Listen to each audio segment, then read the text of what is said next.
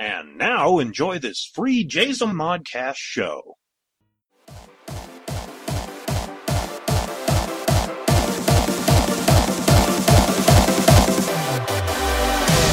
Carry on my wayward son. There'll be peace when you are done. Lay your weary head to rest. Don't you cry. Don't you cry.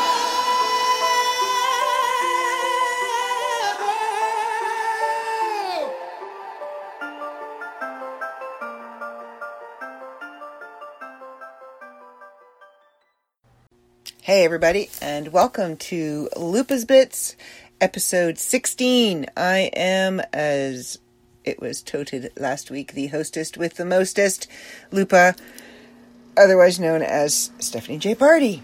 So, oh, good grief. Of course, I start, and the heater in the bathroom comes on. How have you all been this week? Um, if you're living in Ontario, you're cold and wet because that's all it's been doing is raining and getting cold and miserable and horrible and awful. And it was just Thanksgiving on the weekend on the 10th 11th I don't know. We celebrated on the Saturday um, in our little bubble. And um, everybody stayed outside. So because I think we're most well the entire province is back to 10 people inside, 25 people outside for private gatherings. Um, and we were we were supposed to be 11 so we were going to stay outside but we were under 11 we were like 9 because two people didn't come. Um, they had long distance to come anyway so but uh, yeah it was it was good. Um, it was not the Thanksgiving that I was used to. I was used I'm used to, you know, 20 plus people and that's just my immediate family. Uh, but it was uh, it was good. Uh, we had deep fried turkey. Mm, mm, mm, mm, mm, mm. Oh my! I, mm. That's all I can say. Deep fried turkey. You, you haven't tried it, you got to try it. Don't deep fry it in your kitchen. Just saying. Do it outside in a clearing away from anything that is flammable. And make sure your bird is dry. Do not put a wet bird in hot grease. Just don't. Just don't. Um, yeah, it was really good. Everybody brought something, and um, it was very reminiscent of, you know, the old harvest meals where the community would come together. And generally, back in the day, and on the, the path that I follow, there are three harvests, three harvest um, festivals. There is one in August, one in September, and then, of course, the last and final one in October. And the one in August is the first harvest, obviously. And the one in October is the final harvest when you are now preparing for the long months of winter. And a lot of of traditions they would make um, they would call corn dollies or um, little talismans out of the hay from the fields or bread. And they would keep that talisman with them throughout the cold winter months. And when the time of freezing to death or starvation had passed they would throw said talisman into the fire because they had made it past the winter and it was coming around to the time when they would be able to hunt again and when there would be fresh berries growing and um, wild you know wild meat that they could catch fish that they could catch and they would be sowing the crops in the fields in the spring getting ready for growth in the summer. So we did um, what within our tradition we did what we call the corn king. And do a little google history look it up. I'm not going to explain go into great detail about the corn king. Um, it's a very sacred thing i guess you'd say. Um, and everybody that was in attendance wrote letters. And we write letters to our loved ones that have passed over. We write letters to our ancestors. We, um, you can write letters to forgive a debt. Usually, when you're you're writing a letter to forgive a debt, it's not a financial debt; it's an emotional debt. You can write letters to ask for help in areas of your life. Um, they're very personal, they're very private, and you are the only person that you and, you know, the Almighty are the only people that know what is in that letter. And they're placed in the Corn King, and then they are burned in the fire. Yes, we burn the Corn King. It is a. Um, scapegoat. It's it's a sacrificial scapegoat, so to speak. Now, if you follow history, when an area was having a hard time and crops weren't growing, they would sacrifice the king. The king must die for the crops to grow. That was how it was. And I can't remember which king it was. I should have, if I had have actually thought this far in advance and, and into this in depth, because I wasn't actually going to share this um, I would have had the king's name and everything. There was one king, he was a smart king, and he decided, let's burn an effigy instead. Let's not burn me, let's burn an effigy. And that is actually where the term scapegoat came from. So every fall, they would burn this king made out of corn stalks and straw and hay, the corn king and they would burn that as an offering to ensure that they had good crops and um, favorable weather in the spring and the summer to feed the community. And that tradition kind of fizzled out, and um, you know they stopped doing that. But a lot of alternative religions still honor that tradition in um, a symbolic corn king. Like we don't go out into the fields. We're not.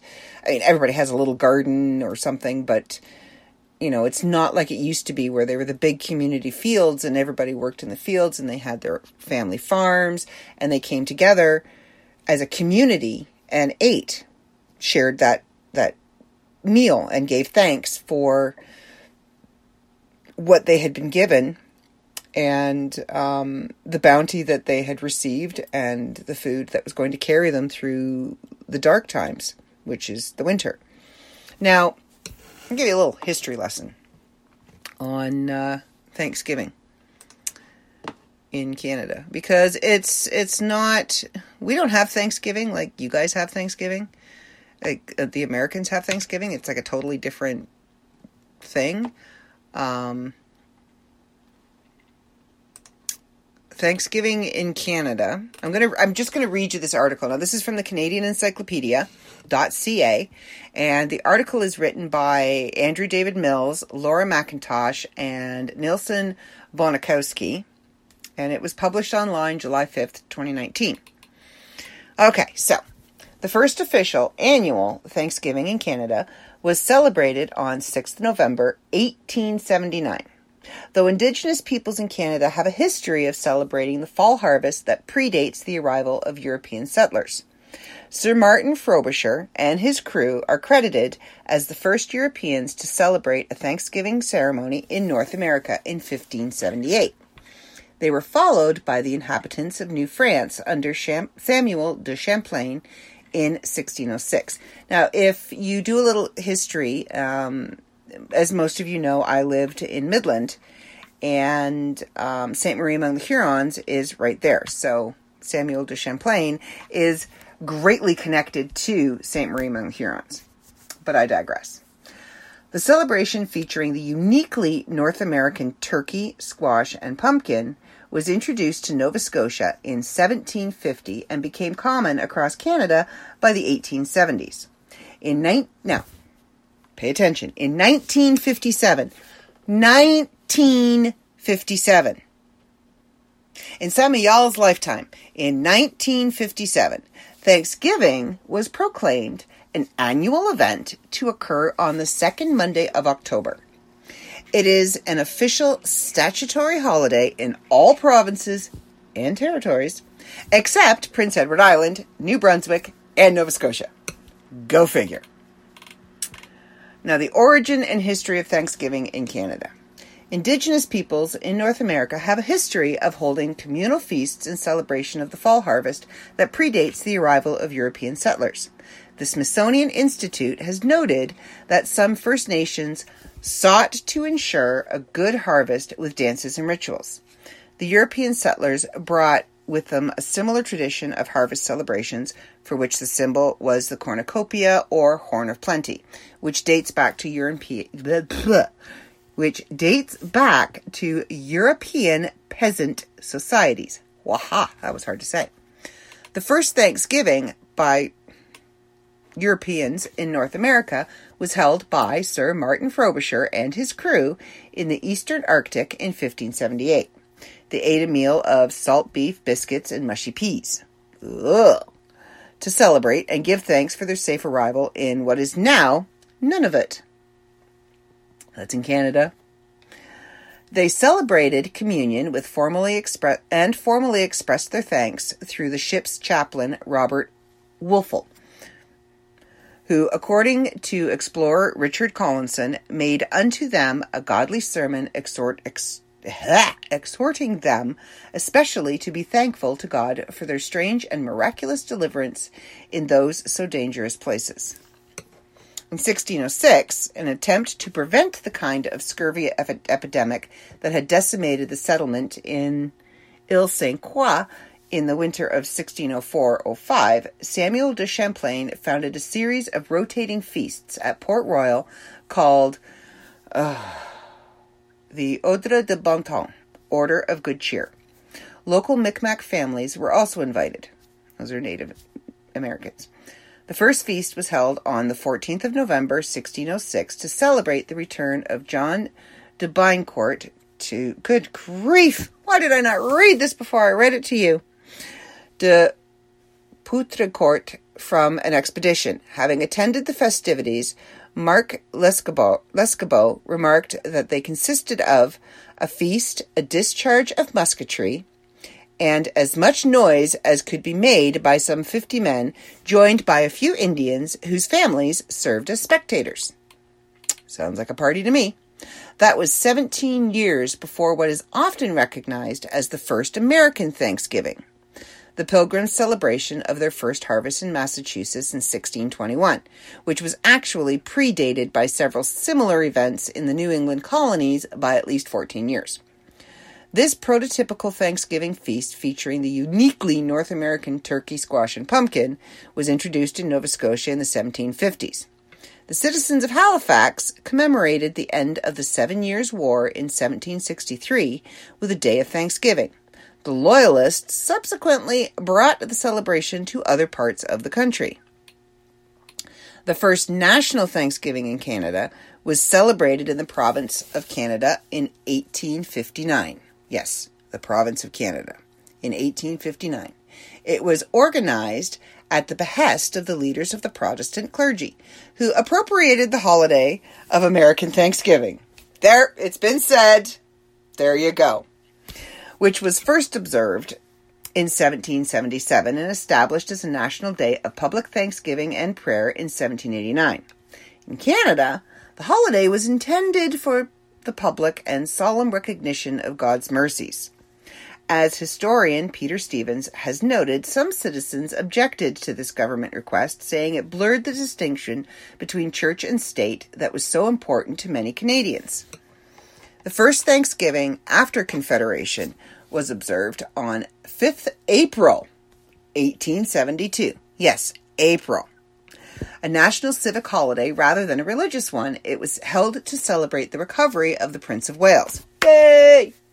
Later, King Edward the 5, 6, 7th from an illness. Thanksgiving was first observed as an annual event in Canada on the 6th of November, 1879. The date for which for each of the following years, as well as a unifying theme for which to give thanks usually concerning the harvest, though anniversaries related to the British monarchy were also common, which determined was determined annually by Parliament. The holiday occurred as late in the year as the 6th of December and even coincided several times with American Thanksgiving. The most popular date to observe Thanksgiving was the third Monday in October, when the fall weather was generally still amen- amenable to outdoor activities. Okay. Beginning in 1921, yes, 1921, Thanksgiving and Armistice Day, introduced in 1919, were celebrated on the same day, the first Monday in the week of 11 November. In order to give more recognition to veterans, November 11th was set solely as Remembrance Day in 1931. Thanksgiving was again proclaimed annually and typically observed on the second Monday in October. It was not until the 31st of January 1957 that Parliament proclaimed the observance of the second Monday in October as the day of general thanksgiving to Almighty God for the bountiful harvest with which Canada has been blessed. E.C. Drury, the former farmer premier of Ontario, lamented later that the farmers' own holiday has been stolen by the towns to give them a long weekend when the weather was better. Oh, yeah? Thanksgiving is an official statutory holiday in all provinces and territories except Prince Edward Island, New Brunswick, and Nova Scotia. It is called Action de Grace in Quebec and is celebrated. I know I butchered that. Please, my French listeners, do not come at me. And is celebrated to a much lesser extent there than in the rest of the country, given the holiday's Protestant origins and Anglo nationalist associations. The main differences among the other provinces tend to concern the dishes that are served. Uh, I lost where I was going. The main difference among the other provinces tend to concern the dishes that are served with the meal. For example, Jiggs dinner is often preferred over turkey in Newfoundland. Pumpkin pie is a common dessert nationally, but there are also regional favorites, such as Nanaimo bars in British Columbia and butter tarts in Ontario, or pecan pie, which I made. Some have argued that the ceremony of giving thanks celebrated by Sir Martin Frobisher was not a real Thanksgiving. The argument stems from the reason for giving thanks, that the holiday can only be associated with the celebration of the harvest. Europeans who brought the tradition to North America did mark the day by giving thanks for a successful harvest. However, the Canadian and American holidays are no longer restricted to harvest activities and have become a day for gathering family to give thanks for their general well being. In that sense, one might observe that the tradition has come full circle. So, there is your history lesson on Canadian Thanksgiving. And yes, I'll say it again. We might have appropriated it from the Americans. And I can hear a little American in my head right now going, USA, USA. anyway.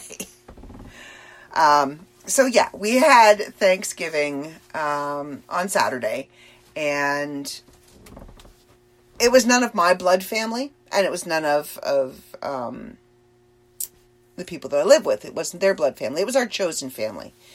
And um, I did do a Zoom call on Sunday, which would have been my family Thanksgiving. I did a Zoom call with my mom and my sister and my brother in law and my niece and my nephew and my brother and his girlfriend and their two kids. Um, and then my daughter in law popped in with um, my son, popped in momentarily, and uh, my daughter. Um, and we'll get into that because you can probably tell by the tone of my voice that um, I'm a little emotional about that, and that will we will discuss the not so good, very bad week in a moment. But uh, the Thanksgiving dinner was your traditional Thanksgiving dinner. We had deep fried turkey, which is actually a southern thing, but um, it's kind of moved north into southern Ontario. so it's still a southern thing. It's just more northern southern than southern southern. Um, and we had, you know, your honeyed ham with the pineapple, and we had squash, and we had buns, and we had um, green beans. It wasn't green bean casserole, but we had green beans and corn. You have to have corn. That's it's corn actually is a useless vegetable. There is no nutrients in corn whatsoever. Um, and the fact that it actually reforms inside you is, is kind of strange. I know it. I know it doesn't actually reform. There's like a whole gross scientific reason why it looks like it reforms, but um, yeah, you have to have corn. You know, the harvest. Um, and then there was pumpkin pie, and I made a pecan pie for dessert, and wine. There was wine. There was a bottle of wine that went around the table. Um, and we had a huge bonfire. It was lovely. So we spent the entire day outside. So by nine o'clock that night, everybody was just done. we had been outside pretty much since um, I think I went over to the big house at 11 and we were back and forth in and out doing stuff prepping for the day prepping for the corn king um, because we built him that day we created him and we killed him that day it's great no we're not a little weird at all um, and i i was kind of bummed at the beginning of the day because I wasn't spending it with my family. I wasn't going to get to see my brother. I wasn't going to get to see my sister. I wasn't seeing my kids. I wasn't seeing my grandkids or anything. I wasn't seeing my mom. And I think this, there's only been in the 48 Thanksgivings that I have had, there have been three, and this is the third. Three Thanksgivings without my mom. Um, yeah, wow. Hmm. See, my my ex, his mom, and um, well, his mom died before we got together, so it was never a matter of we spend one holiday with his family, one holiday with my family. It was always my family. So yeah, there's only three Thanksgivings, and this is this is one of them that I've spent without my mom or my siblings. Um, but by the time the afternoon came and Karen showed up and Mark was here and their two kids were here and Mike and Serena and everybody, we were all here. And I kind of looked around and I was thankful because I wasn't alone on Thanksgiving. And this is you. oh, good grief. Excuse me. oh, I have been trying to do that for 20 minutes now since before I started this podcast. And I've been interrupted a few times with the sneeze. I get, you know, you get to just like right there to the point where you're going to sneeze. And then it goes, nope, I'm sorry. It's like sneeze us, interrupt us. It's awful. Oh, okay. Where was I? Right, carry on. All right. Because I know that my publish my, my producer is going to leave that sneeze in because he seems to think they're cute. Anyway. I'm just going to carry on. Um, I was thankful that I wasn't alone. I was thankful that I was surrounded by chosen family and friends, and that there was laughter, and there was um, joy, and and that that sense of belonging, that sense of family. Um, and in, in today's climate, in today's atmosphere, and in, in what's going on, and the restrictions that we're all under, just being able to share a meal with somebody outside of the people that live in your house is an incredible thing. Whether it's family, whether it's chosen family, whether it's a friend, whatever. It's a really incredible thing to be able to do that, to sit down at a table with other people. Um, now, I mean, I live in a trailer, and Crystal and, her husband are in the big house, and we will share a couple of meals together a week. Um, we'll share like dinner together on Friday night and Saturday night.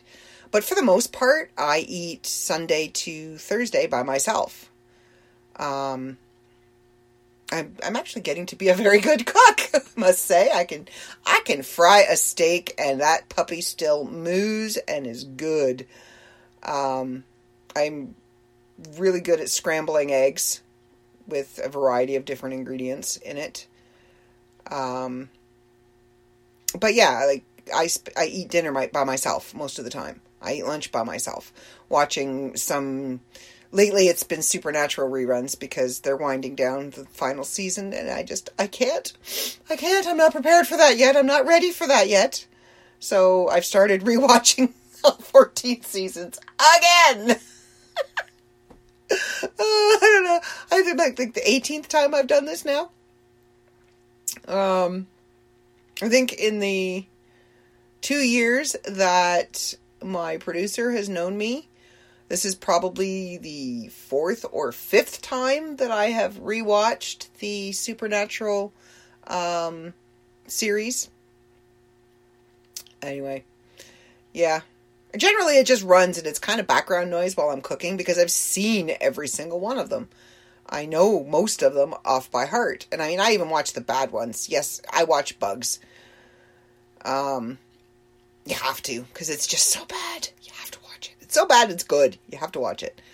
Anyway, so that's that's the noise and I'm not like I'm not begrudging it or anything. I I don't mind being alone. That was something that I have learned um, since our separation in July. I have learned to be comfortable alone with my own company and and um, for the most part I'm okay. I can do stuff. I watch stuff. I you know read, I write, I do what I do. I work uh, because a lot of my work is is computer based. Um, I go out, I do whatever. I am comfortable with my company, except for this week. Now,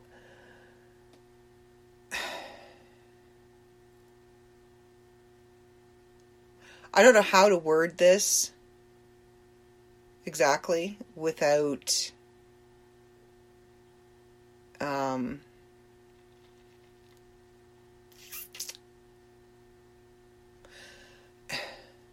without alienating anybody, without um, pointing fingers or pointing blame, which is really, really hard for me to do because that is exactly what was done to me. Um,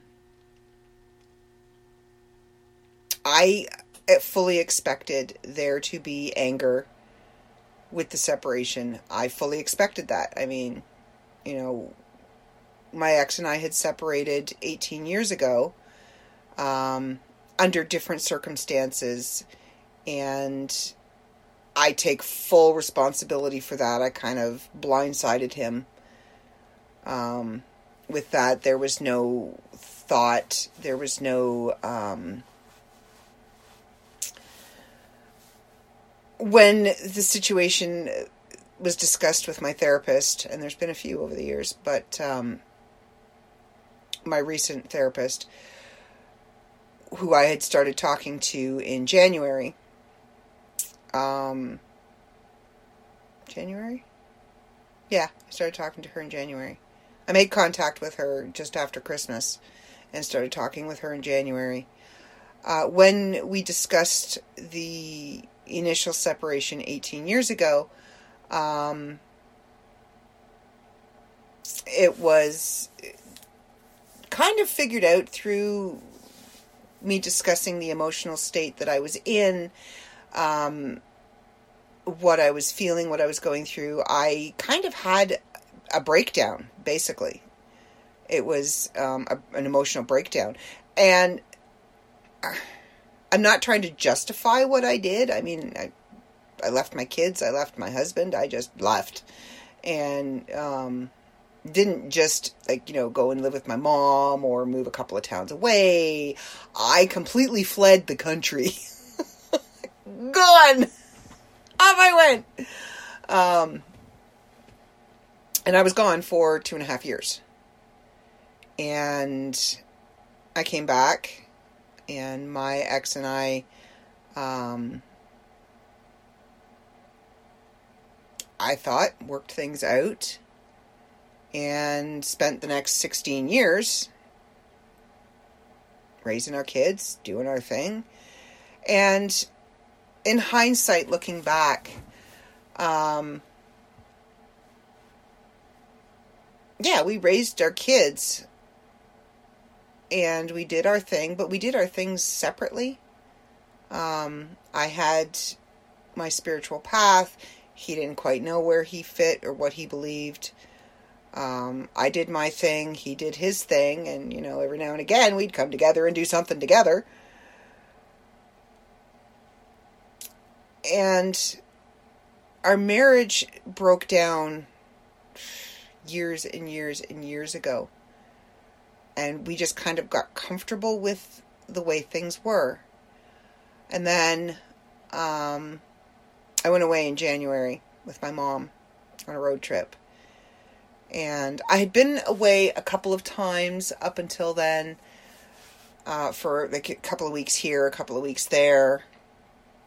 I spent a lot of time at my sister's. And that time away had given me a lot of time to think.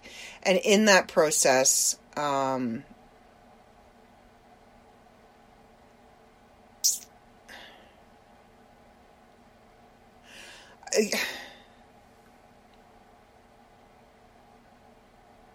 I've always been honest with you guys. I've always told you. Um, I've never really hidden anything or any part of me. Um, during the time that I'd spent at my sister's, um, I think it was in the summer, I think. My daughter had gotten a hold of my old cell phone and had found an inappropriate conversation. I'll own that an inappropriate conversation between a friend of mine that I had known forever and myself. Um, and I'm not going to make excuses. It was an inappropriate conversation. There were extenuating circumstances around that entire conversation. Um, more or less telling a friend a bedtime story that was taken out of context because only certain parts of the conversation were read. Um, and that was presented to my ex and we had a conversation about it. We i thought dealt with it. And that is when i agreed to go to counseling because i was told i was broken. Yeah.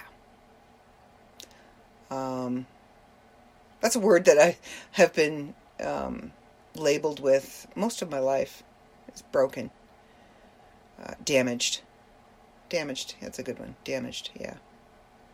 Every every time somebody says to me, "Oh, you're damaged," I think of, um, you know, have you ever seen the Ace Ventura movie? And he's delivering the package um, to he's he's going to rescue this dog because he's a pet detective, and he's got this package, and he's throwing it around, and he's kicking it down the hallway, and bouncing it off the walls and this and that and everything else. And every time somebody says to me, you know, oh, you're damaged, I picture myself as that package, you know, being kicked down the hall by Ace Ventura. Um, and I was told that everything was okay. And I convinced myself that everything was okay. Um, that because I was damaged and broken, that's why I wasn't happy. I do have to admit, I had an incredible therapist. Um, she asked more questions than she analyzed. And in asking those questions, and I have a friend who has an annoying habit of doing that as well, um, instead of telling me this is what's wrong, this is what you need to do, this is what your thought patterns are. She would ask questions and I would work out in my own head through my own answering of those questions. And I mean, I was full on completely honest with her. I was probably more honest with her than I have ever even been with myself. And um, we dealt with a lot of things and discovered that I still have a lot of work to do. I still have a long way to go, and that there are stuff, there are things in my past, like I discussed um, two episodes ago, that I don't think I'm ever going to heal from, that I don't think I'm ever going to be okay with. And what I got from that was it's okay for me to not be okay with that stuff. Um, and because I'm not okay, it causes certain behaviors. Now, I am aware of what those behaviors are, and um, make the conscious choice to not partake in those behaviors. And I guess the point that I'm trying to make is I was willing because I was told I was damaged. I was told I was broken, that I had a problem, and I needed to get therapy to get fixed, and then everything would be okay. I would be happy, my marriage would be fine, and everything would be sunshine and freaking rainbows. Nope.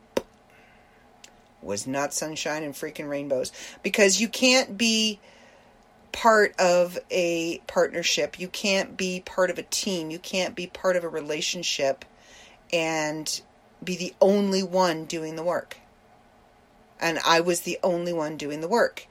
Um, my ex was not interested in pursuing counseling for himself, pursuing counseling for us as a couple. And you reach a point in that where you just have to throw your hands up and go, okay, well, I'm going this way over here. You can stay there because that's pretty much what you've done is you've sat down, crossed your arms, crossed your legs and put on a pout and went, "Nope. I'm not budging." And that's when I made the decision to leave if he wasn't going to put in an effort, then there was there was nothing. There was no salvaging anything because there was nothing to salvage. And that brings me to what has happened recently. And what has given me the not so good, very bad week. Um, I got attacked, and yeah, I say attacked because it came completely out of left field. I thought I was on an even keel with my kid, with my daughter. You know, I took her out for her birthday. We had a great time. You know, I message her. She doesn't message me, but, you know, I try and I talk to her every once in a while. And you know, I get updates from her dad on how she's doing and what's going on. And I get this message from her um, on Sunday. And I guess about a month ago, I noticed that um, my oldest child was no longer my Facebook friend thought, okay. And I talked to my ex about it, and you know, I understood he was he was angry. He was having a hard time with the separation. Um, I got that. I didn't realize how much of a hard time. Um, my ex informed me. Well, first, my daughter informed me um, as to why my son, my oldest, was not speaking to me. I didn't realize he wasn't speaking to me. Um, I knew he was upset with me, but I didn't realize that he was completely just not speaking to me. And uh, so that kind of hit me out of left field. And then um, she hit me with a few other things that her father had told me. Her dad had told me these things. And she's coming at me with them and accusing me of saying these things and spreading these these rumors. And I'm I'm I'm sitting here looking at my phone going, "Your father told me these things." Why is he not saying anything to you? So, she asked me not to say anything. Now, this was between me and her, and I'm like, oh, no, no, no, no, no, no, no, mm-mm, not even maybe. I am still the parent. I am still the adult. Even though she's an adult now, too, I got 28 years on her. I am still the parent. You will not speak to me like that at all. Uh, no, I'm not going to allow it. And her father shouldn't have allowed it either. And at first I thought, you know, normal. He didn't know because that's his his um that's his go-to. Oh, I didn't know. I was unaware. The two are fused at the hip. I I don't understand how he is unaware of anything that she does. But um and I, I know I sound a little angry and a little bitter, and I am. I'm I'm I'm angry. I am I'm hurt. Um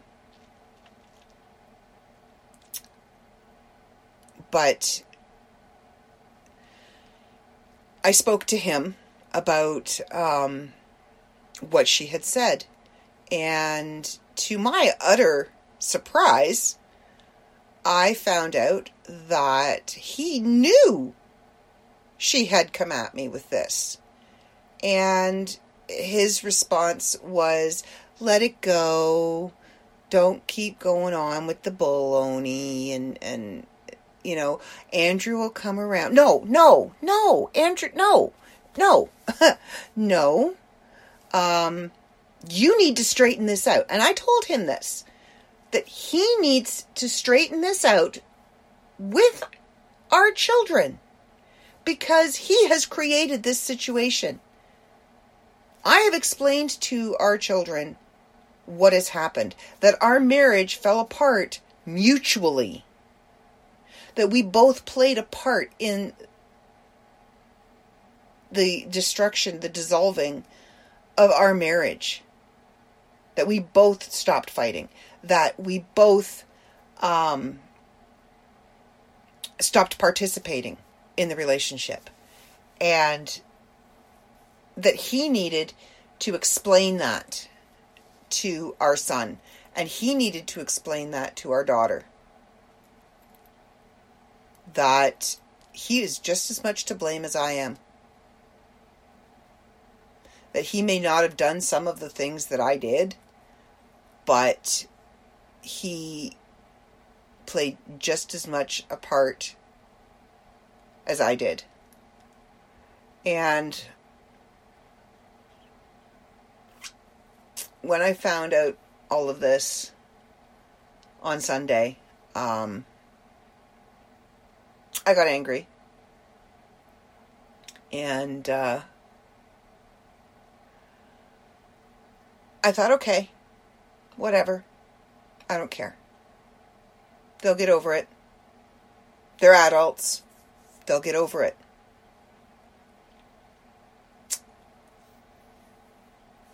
Um, then I came home Sunday night and um, after I had the conversation with my ex, I started thinking more about it. And it started playing on me.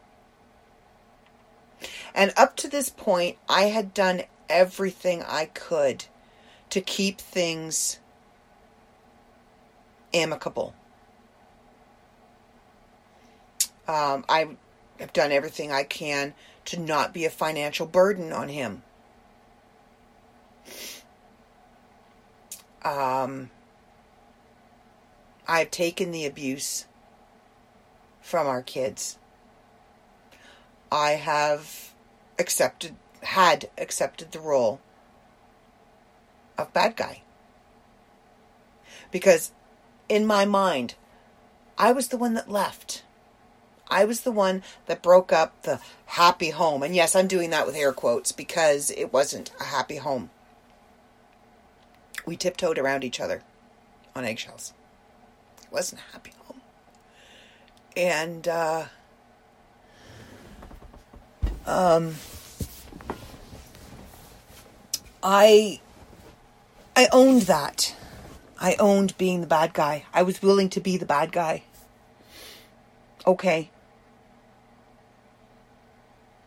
I'll be the bad guy. I'm used to being the bad guy. I've always been the bad guy. But I'm not. I'm not the bad guy this time. It's not just me. And that started to play on me. And the fact that my kids aren't speaking to me, my kids won't speak to me, that they blame me for this. And my oldest, because this is the second time I have walked out on him. But he's done. He's not willing to uh, give me a second chance. And that really, uh, that really hit me hard. Um, he's my oldest. He's my firstborn. And, uh, it was the one when I came back. So it seemed that forgave me first that allowed me to have that relationship back. And uh, to hear from my ex that my son is done with me because I've abandoned him again. Um, I went into a very, very, very dark place. And uh, two days ago, um, I gave my uh, medications to Crystal. She came over to check on me. She knew the minute she looked at me. Um, she took them home with her. And uh, I pretty much spent two days in bed. I don't know if I ate. I don't remember. I just kind of slept and cried. And uh, I learned something during this week. Oh, hang on. I learned something this week because every time I tried to talk to somebody, and it didn't matter who it was, every time I tried to reach out and talk to somebody about it, um, something would come up. And uh, there would be some catastrophe in their life happening. And uh, they're like, okay, you know, you go deal with that. I'll be all right. And I mean, it happened with about five people. five different people. Yeah, I reached out to five different people. And every time I would get to the point where I was going to say, hey, I need some help. I'm not going to get through this by myself. Um, I would get the, hang on, I got to go. Or, you know, hold on, I got to deal with this. Okay.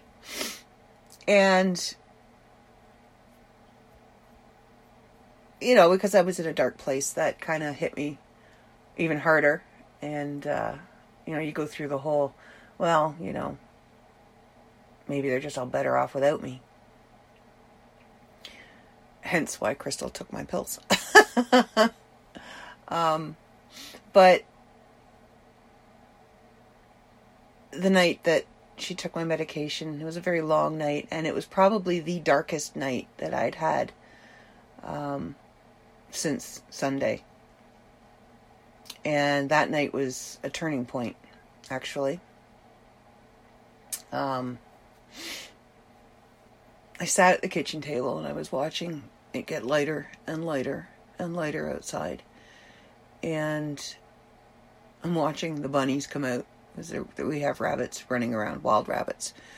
And I was watching them come out, and I have a list of names that when I get, um, if you've ever watched Game of Thrones, Arya had that list of names of people she was going to kill. I have a list of names of um, reasons to stay here, reasons to keep breathing. And some names get taken off, some names get added. Um, and I just was running through that list of names. I was sitting here watching, and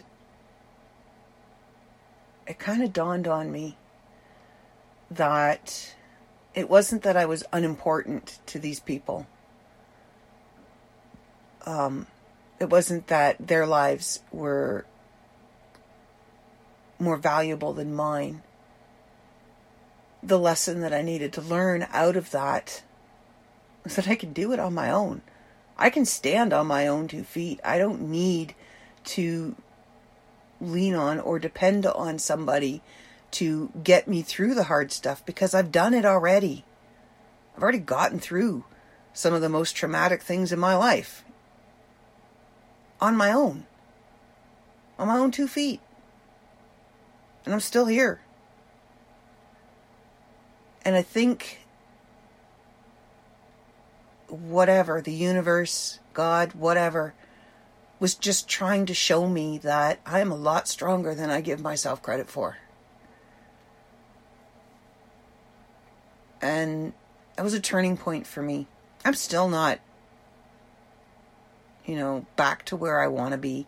And I don't think I ever will be because the turning point didn't put me back on the same road that I was already on before all of this happened. You can't. You can't go back to where you were before you hit that bottom. Because if you do, you just end up hitting that bottom again. Um, kind of set me on a different road, a different path, put me in a different place, a different mindset. And I reevaluated a lot of things. I reevaluated my relationships with people. I reevaluated my own self worth and the importance of that worth to other people and um, it's going to take a long time, and I will get there. But I'm I'm stronger than I thought, and I've been to that place before. I've been to that dark place before, and uh, I can honestly say this time that turning point, I don't think I'm ever going to go back to that place. Because I know my own self worth to myself. And I know my worth to the people on that list. And I know whether they talk to me or not, my kids would miss me. But whether they get over it or not, whether they decide to talk to me or not,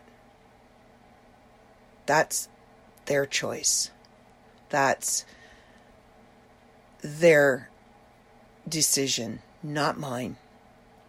It's not something that I did or said. There's not something that I can do or say.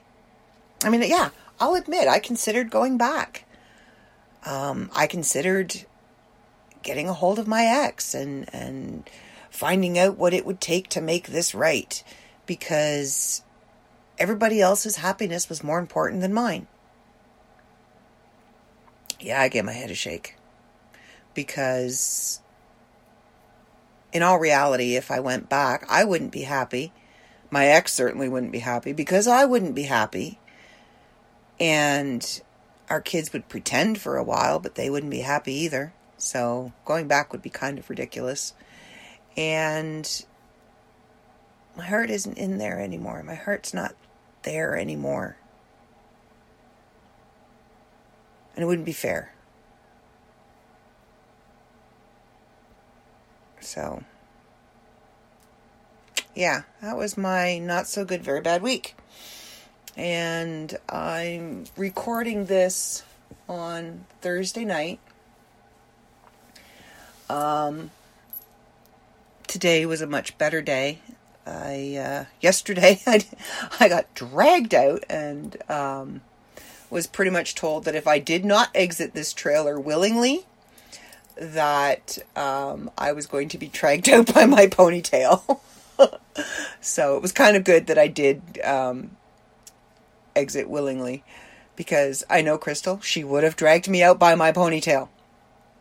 She would have kissed my head better um, once she bounced me down the stairs and dragged me to the car, but you know, she would have dragged me and uh, would have been with love.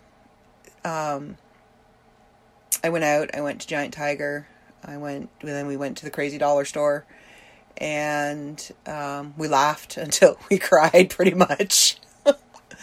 And uh, it was good. And then I spent um, several hours, probably way too many hours, but uh, several hours talking to um, somebody that means a whole lot to me and who is a spoiled, rotten brat. Just saying. Um, and again, I saw the sun come up. Um, but today was an even better day. Um, and each day will get better and better and better. Uh, I'll still have bad days. I know I'll still have bad days. Can't be human without having a bad day. But I don't think. And I'm not going to say I positively, absolutely know I'm never going to be in that position again because there are no absolutes with mental health other than the fact that it's there. um, I cracked a bottle of wine last night, feeling kind of, you know, let's drown my sorrows. And it turned into I enjoyed that glass of that bottle of wine. No, wasn't a glass. It was a big glass. but it was a bottle of wine. it was just a personal bottle, little skinny ones. Um, I made myself a lovely steak dinner and watched some Supernatural while I ate my dinner. And, uh, yeah, there was a really low point in my week. It was the day that uh, uh, the medication was removed, and I Crystal was over at the trailer, and I was kind of talking to Crystal, and I was kind of talking to um, somebody else through text, and um, okay, so I wasn't talking to Crystal, I was kind of crying at Crystal, and uh, she left. She let me be for a bit, and I see her coming across the yard carrying a box. And I had been told there was a package coming for me. And I got a little excited. I'm like, oh, she's bringing a box. And uh, the box gets in here, and it's from the Big Bad Toy Store. And if you listen to um, My Public Life as an American Nerd, you know the Big Bad Toy Store. Because Dave talks about it all the time. So I'm kind of like, okay, what did he do? So she brings the box in, and of course, you know, I'm having a heck of a time trying to get this stupid box open. And I open the box, and there's bubble paper. Squeak! Except you can't pop the bubbles on this bubble paper. It doesn't pop, which was rather frustrating. And inside this box was Annabelle. And she came in her little, like the little case that she's in in the Warrens little museum thing with the little sign on it that says "Warning: Absolutely do not open." And she's got like two interchangeable heads. She's got the little note that says "Miss me," um, and her chair and her little chair, and she's got like the little little dress on. And oh my god, she's like absolutely adorable. And she like has coffee with me every morning. She sits beside me. She's uh, on the table in a little box. And Crystal has absolutely banned her from the house. She is not allowed in the house at all. That's fine. She hangs out over here with me. And I opened that box and I saw that doll and I burst into tears. I pretty much, yeah, I cried. I cried. Um, and I didn't understand why he would buy me this this doll. There was no reason. It wasn't, you know, I didn't do anything for it. And when I asked him why, he just said, "Because you are you." And that kind of, you know, the whole Dr. Seuss, "You are you, and no one can be youer than you." Um, that morning, as I was watching the sun come up, and I was, you know, reciting my list of reasons why. Um, I was not going to do anything permanent that I couldn't take back. Um, that kind of was ringing in my head too. I'm me. There's nobody else like me. There will never be anybody else like me. And the world needs me's. The world needs as many me's, whether it's you or somebody else we are all our own persons, and the world needs people like us. So that kind of helped in the pivotal moment. Um,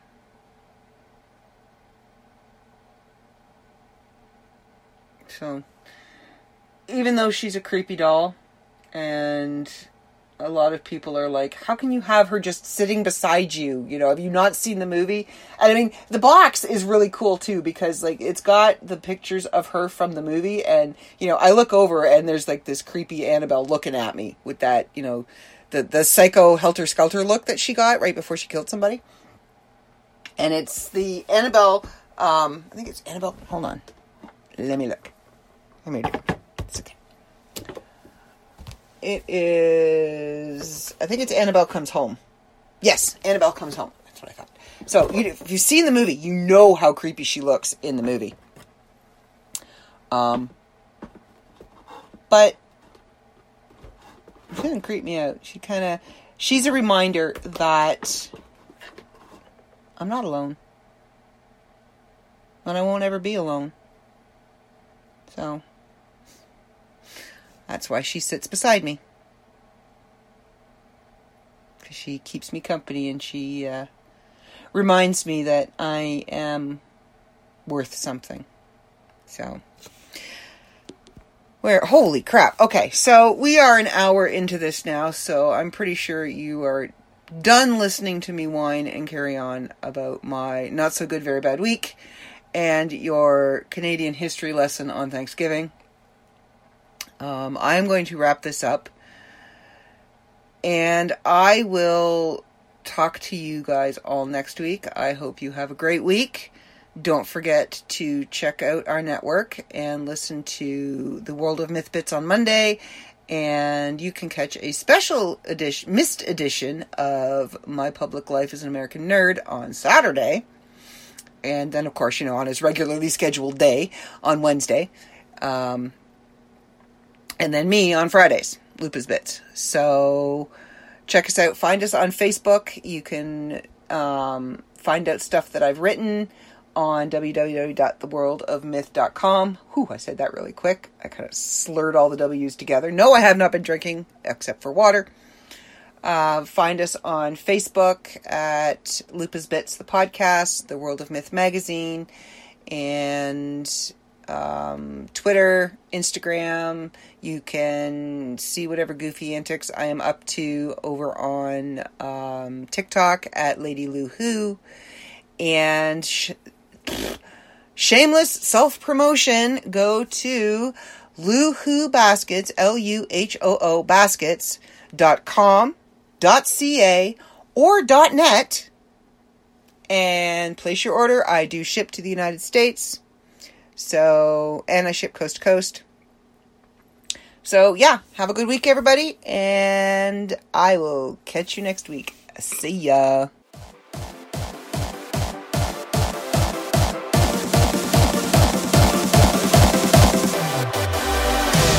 Carry on my wayward son.